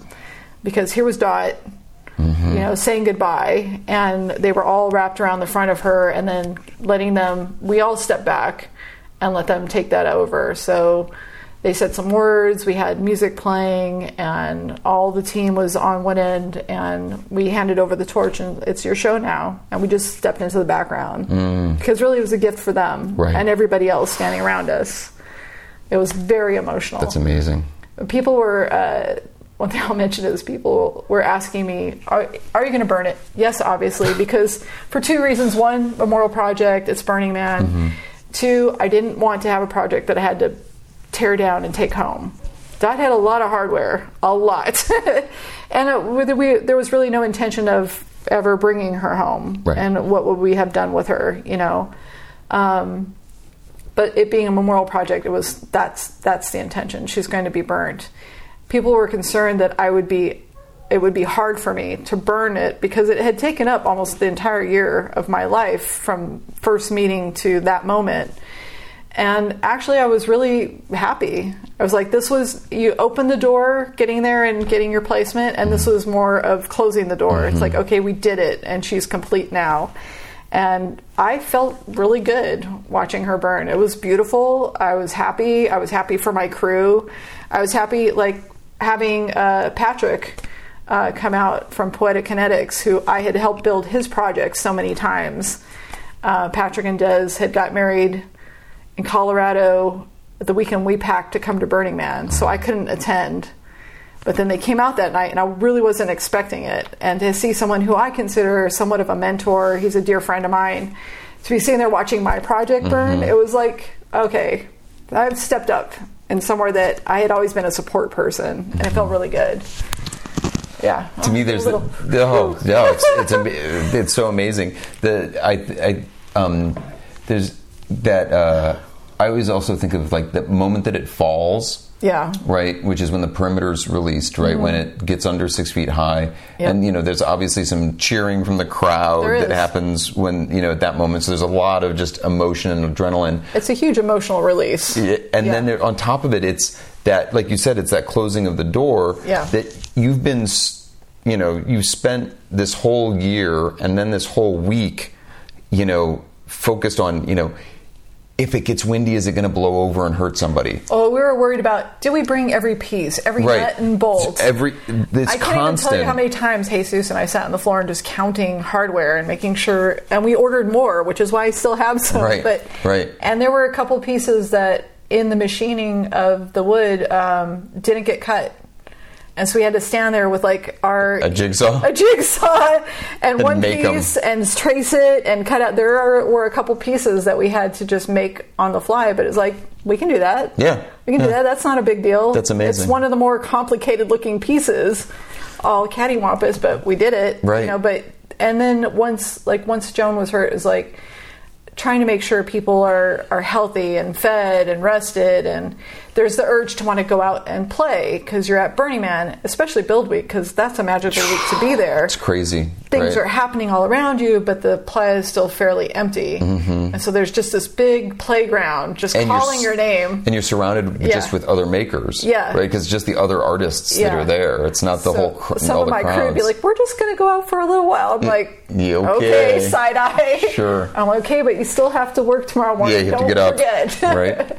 But so then when it falls, there's that Yeah. kind of release on it's top like a, of a big exhale. yeah, yeah. It's just That like you've oh. been holding your breath since like because yeah. now it's all easy. Yeah. Now all I got to do is, you know, clean. It's all mechanical. It's not. It's not really like uh, you don't have the stress. no, It's it's It in one leaves you. direction now. It's not it all like leaves you. yeah, And you know that morning, the embers were all cold. It was just ash. We did a Mm-hmm. really good job of making sure that it was acceptable. Um, the rest of the team stepped in in the morning to scoop her up into the barrels and load up the truck with anything that was left. You know, because then you got to take down the generator and you Mm-hmm. know you got to decamp Mm-hmm. the project and they did a great job and i went back and just slept in my chair for three hours. Well, that night shift is hard. It is. That overnight's hard because you've been Yeah. up all day. Yeah. And then you do that night, and Yeah. it's tough because it's there's also that emotional release that like a lot of people who've been like really focused on the piece now that it's fallen, you know, there's a lot of like. I'm going to go to Burning Man. Yeah. You know, so it's like a lot of people don't necessarily want to stay Yeah. at the piece once it's fallen. They're like looking for someplace Exactly. to run off exactly. to. We just that's where we just sent everybody away. Like, Yeah. go ahead, Do your three of us thing. got Yeah. thi- got Yeah. this. Um, and they were they were real heroes getting her cleaned up um, and back to camp and getting. And then you know we stayed. I stayed until. Uh, Sunday morning. I didn't stay for the temple burn, but the next few days was just about kind of processing and decompressing and kind of, you know, a little self care time after all of that. I tried going out uh, Friday night because that's actually, I got married on August 31st in 2016 at Burning Man. And so we tried to go out, and I was at somebody's burn, and I just kept falling asleep on Right. the playa. Right. We had our intention was always to do overnight builds because we've done that before, Sure, night sure. builds. But because of our uh, mishaps getting onto the playa, it just didn't work out that way. And we worked days. One night we tried working late into the night, but everybody was so tired, so we just kept doing the day thing. And then we had the overnight of the burn, and then after being out there almost two weeks already, like your energy is you're just sapped. You're sapped, and you just can't. There's no way to get that back. really at that point. You're so calorie deficient. You're losing mm-hmm. weight. You're losing sleep. So. And to, even with your best efforts, you're dehydrated. Yeah. There's just, Yeah. yeah. There's no way. yeah, so you just And that- emotionally, Uh, then everything. you can't even Yeah. and you can't even clock the emotional drain. I mean, you just literally, it feels like you just gave birth, you Yeah. know, and that it took about that much time to get to that point. Right. Similar. it was sort of thing. about that painful at Right. times, as you know. Oh yeah, no, good times. Rescue hugs. Um, Yeah. Yeah. Yeah. No, it's well, and it's it's um, it's it's challenging in ways that you can't ever um, you can't ever voice because there's Yeah. things about it that you can talk about the technical things, you can talk about you know some of the emotional things, Right. but there's some some things that you just can't. There's nothing to compare it to, so you can't say, oh, it's like this, No, because it's, not, like anything. It's not like anything. Even building something like at Coachella, you have much larger crews, you have shifts, you've got uh, catering, you have Home Depot. you have Home Depot you can run to. You know, here you're you're just surviving, Mm-hmm. and everybody's and like I said, we had there was six of us, and then you know at the end of build week. Uh, my husband Sean and my friend Fatima got there, so we had a couple extra hands, but it was six of us just trying to do the best we can. We didn't have anybody cooking for us Mm-hmm. or monitoring our sleep or anything. We were just doing the best that we Right. could Yeah. all week long. Yeah. You know, we enjoyed burn night. Um, that was kind of the one night just to get out and kind of feel the playa, you know, for without any dot on my shoulders. Mm-hmm. And to me, that's the um, that's the the genius of the Thursday night burn. yeah, yeah, Like you do the Thursday night burn, you clean up on Friday, Mm-hmm. Yep. you get to recover. So Saturday you can Yeah. actually have one Yep. day at Burning Man and be like, feel like you get the completion of that. because you need to have some of that. Because Yeah. if you don't, then it, you just it, it's just hard work, and then you walk away from it. Yeah. and you get you should everybody should get a chance to enjoy being there to get to play a little bit go to the temple go Yeah. to the man whatever it is you need to do. Yeah. um, otherwise it's not a complete experience. And honestly that's not even the end of the dot story because while we went home sunday just as the temple was starting to burn that's when we left. Um, you know then you get home and then there's all the wrapping to do the wrapping out. And any production person understands that the project isn't done until all the paperwork is done. You close all the bills binder. Are, yes, all the bills are paid. Yeah. The, the, the documents are filed, and, and the drawer gets shut on on the filing cabinet. Especially because that week leading up to leaving to Burning Man, Mm-hmm. you're, I mean, anybody who hasn't actually done a project at Burning Man who's just gone Mm-hmm. knows that that week leading up to Burning Man is the most chaotic week of your life. Right. And then you're bringing this monstrous Yep. thing with Yep. you. And so there's a lot of times where it's just like, okay, order that Yeah. and just Yeah. like money just goes Yeah. out the door and Yeah. receipts and like, whatever well, and I don't even usually- know. I usually build a camp, you know, for my friends, and we do, you know, two 10 by 20 pop ups and string some fabric over the top.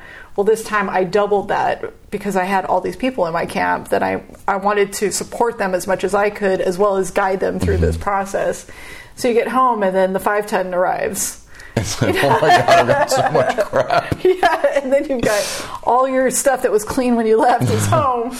Back in, in where we live, we have a roll up door at the brewery, Artisloff, and you know now everything's just on the floor. And now you got to you know decamp your life. Months. Yeah, months. Months. Yeah, and then Yeah. try and get ready for things like you know other work, art walk.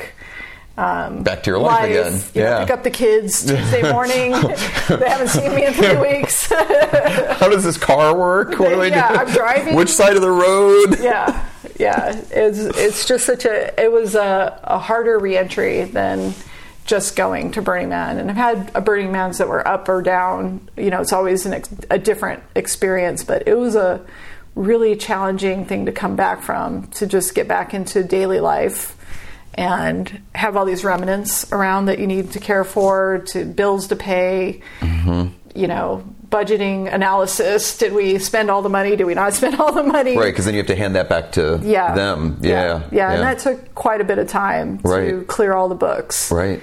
And show your work, so Yeah. to speak, as your math teacher would Right. say. Yeah. Because when it's just when it's just and you. Then, and then also everybody disperses back into your life, into their lives. Yeah. You know? Oh, And- yeah. yeah. And so I picked up a new job, and I'm after hours going through all the Excel spreadsheets, filing all the reports, submitting, you know, the last of the, all of that documentation. Um, so that took a long time. Um, but one of the nice things that happened is in my burnout, I wasn't, I didn't uh, produce any new art for Art Walk, Fall Art Walk, which is in October at the brewery. But what I did is I hosted a couple other friends. We put together a little gallery and I put up a slideshow of Dot's build from start to finish. So going back to Grant Palmer and my friend Ben, putting in the time lapses and all the build pictures that they had done before we left LA, and then Grant came out on uh, our lift days and took pictures and burn night, and al- and also other people have been sending me pictures. Uh, there was one gentleman who was documenting safety at the burns for fire and safety. Oh, put right. together tutorials. Well, that was a big thing that year because I remember there were a lot of people coming around talking about a lot of yeah, Yeah. different uh, trying to document Yeah. many processes. So yeah. we got so over the few months we started, and I'm still getting pictures, but everybody started sending me all of their images. So I put together this lovely slideshow of her from piles of slats and cutouts to the burn. Right. You know, and it was a great way to get to talk to people, met more people that know you, that um, are friends of friends that came through, and people that saw Dot at the burn, Mm-hmm. walking through, and like, oh my god, I was there. I saw her. I wrote my dog's name on her. Didn't know it was you. Yeah, so it was Yeah. great. It was a great two days of just getting to still get kind Yeah. of. That's what recharged me more than anything is getting. Mm-hmm. People to come through my home and see the model, talk about her, talk about the story, see the images, whether they were there or not. And there were quite a few people that had been there, which was really great. Because then you also know that um, there's like legacy to it. Mm-hmm. That it's like you know, because I, I always I feel like when someone says you know aren't you going to be sad about the burn part? It's the letting go of it and the Mm-hmm. Yeah. concern that like so much of your energy went into it that then to let go of it and then you have nothing. Right. And it's the the reality is you you don't have nothing. No, she's gone. Yeah. But you ha- you don't physically have anything, but you have so much of this legacy Yeah. that you have that you can tell people about it now you have these stories and you have these interactions that it Mm-hmm. Yeah. Mm-hmm. does live on and that's you know you get that experience of like oh it's not gone No, she, she It's just she'll this- never this be other gone. form. She's in a Yeah. different realm now. Yeah. And having done that for a couple art walks and getting to talk to people about it, it's also becomes very educational because a lot of people see pictures of Burning Man or whatever festival, large scale art of anybody's, and they don't understand how much goes into it. right Um, my hopefully that's what Yeah. i'm kind of trying to do a little bit here This is another level of Yeah, that, exactly. where people become more educated on into how much goes into Mm-hmm. it. Uh, so having slideshows and time lapses is a really great way for people to see how much effort and how many people put work into it, and that's been super gratifying. I even had uh, one of my neighbors brought through a, a whole group of architecture students, and so I showed them the slideshow to talk about this is where architecture meets art Right. because I can't build that without Jesus. Right. And I, honestly, I would never build anything without him. now that you know he, he knows that. Well, Yeah. I, I knew it before, but now that we've had this one-on-one experience, like, uh, and he and I have worked together on a few other things since then, but nothing like this yet. Although I'm going to warn him now. I have an idea for next year. oh my god you heard it here first folks Well, I, if you hadn't heard, the uh, theme this year is multiverse, right? the multiverse multiverse and so i have a project that i designed a few years ago for another event that they didn't take it but would be perfect for this year's theme and i'm not a theme person i rarely pay attention to it totally I've never built anything or dressed any particular way. I'm like, well, that's funny. What's the man going to look Exactly. like? That's the only That's thought I about the only- usually have about it. when we years ago we built this big steel ball Mm-hmm. and our whole joke was always well big steel ball goes with everything It does. it It's- doesn't matter yeah, big yes. steel ball what's the theme this year yep big steel ball goes perfect with that theme That makes sense. So I'm not going to say what it is, but, But some people got have, something. Some people have seen this design, and so I'm going to have to schedule a meeting with Jesus and see if he wants to jump in awesome because it's it's very it's very fitting. Awesome. Uh, so I, I took this year off, which was really good. I got to focus on some other things and just kind of recover and heal from that experience because there is some healing to be done after going through something like that. Mm-hmm. and to me just to get the hunger back Yeah. You know, you kinda- to me, it's- because I don't do art. Art isn't my business Mm-hmm. per se. I do art because I love it. It's a part of who I am. I participate in other. I do large scale production. I produce large scale art for other people, working with Poetic Kinetics, working with James, working with the company that I work with now, Rabcup. I'm usually in that role of hands on and project management type things. Um, but having taken on this lead role, you know, that's a whole nother level. And it's a lot of there's a lot of pressure. Mm-hmm. It's a lot of responsibility. You're responsible for other people's lives, mm-hmm. you know, and and for the and to meet expectations. And no one's expectations are higher than your own as an artist. And so this past year, I've just kind of taken that time to reevaluate what do I want to do, you know, to move my art forward, and and live my life because I still have to. Oh, I have two giant teenagers yeah. to feed. but uh, yeah, so it's been a good year for me just to kind of regroup. And and once I heard that, I heard about the theme and I kind of giggled to myself because I'm like, of course it is because why not? but then I realized, oh, that project that I've been thinking about for about seven years, which I had an architect do a design for, would be perfect for next year. So That's yeah, awesome. stay tuned. I'm I'm crossing my fingers we can make a go of it. That's awesome. Yeah. Hey, so a little bit of um, housekeeping. Um, is there an Instagram account for Dot? Uh, Dot does not have an Instagram aga- account. I have one. Is there for a website? Myself. There's a Facebook page. Okay. Uh, which is Dot comma the dog mm-hmm. um, on Facebook. On Facebook, and then my website is collective70.com and my Instagram is the same. Collective, Collective 70. 70, which is my art kind of frontage. Sure. And the reason it's named that one, I was born in 1970. two, I'm getting old. And two, almost all the work that I do with regards to art is a collective of ideas, of people. It's very rarely do I work uh, as a solo artist because I like being around people. I like teamwork and I like having different points of view. Like, I'm a photographer and I've done painting and assemblage work, and a lot of that is solo endeavors. But when it comes to large scale things, I like to involve my friends. Mm-hmm. And I know welders, fabricators, fabric specialists, you know, architects, designers. And I, when I look at a project, I try and think, how many of my friends can I get on this project? Right. When I took on Dot, it was the first time because I had been wanting. We hadn't done things like Coachella and Life is Beautiful for a couple years and I was missing that kind of spring season of all of us coming together, usually on your off time, mm-hmm. to put together these big projects. And I had been wanting that for so long. this is my opportunity to bring my people together and build a project. So I'm always kind of on the lookout for those things because that's where I really I feel like I thrive as a person working as a team member. But I also love being around my friends so much and seeing them use their talents and skills to the maximum. So creating those opportunities is really what makes me happy. And this this sort of work requires that. You yeah. can't do it no. by yourself. No, it's not possible. No, there's and there's many art forms that you can, mm-hmm. and some people thrive in that, mm-hmm. and certain aspects of my art does. But what I really love, no matter what I'm making or building, is being with a group of people that I love and respect mm-hmm. and have incredible talent and more talent even than myself. Mm-hmm. And just being, you know, a link to all those people and creating something amazing. Mm-hmm. That's the joy of it for me. Mm-hmm. Awesome. Well, uh, thanks for coming and talking to me. My pleasure. awesome. And uh, thank all you for listening. And there you have it. Thanks for listening. Thanks to Bill Zsunkan for his cover of Burning for You by Blue Oyster Cult.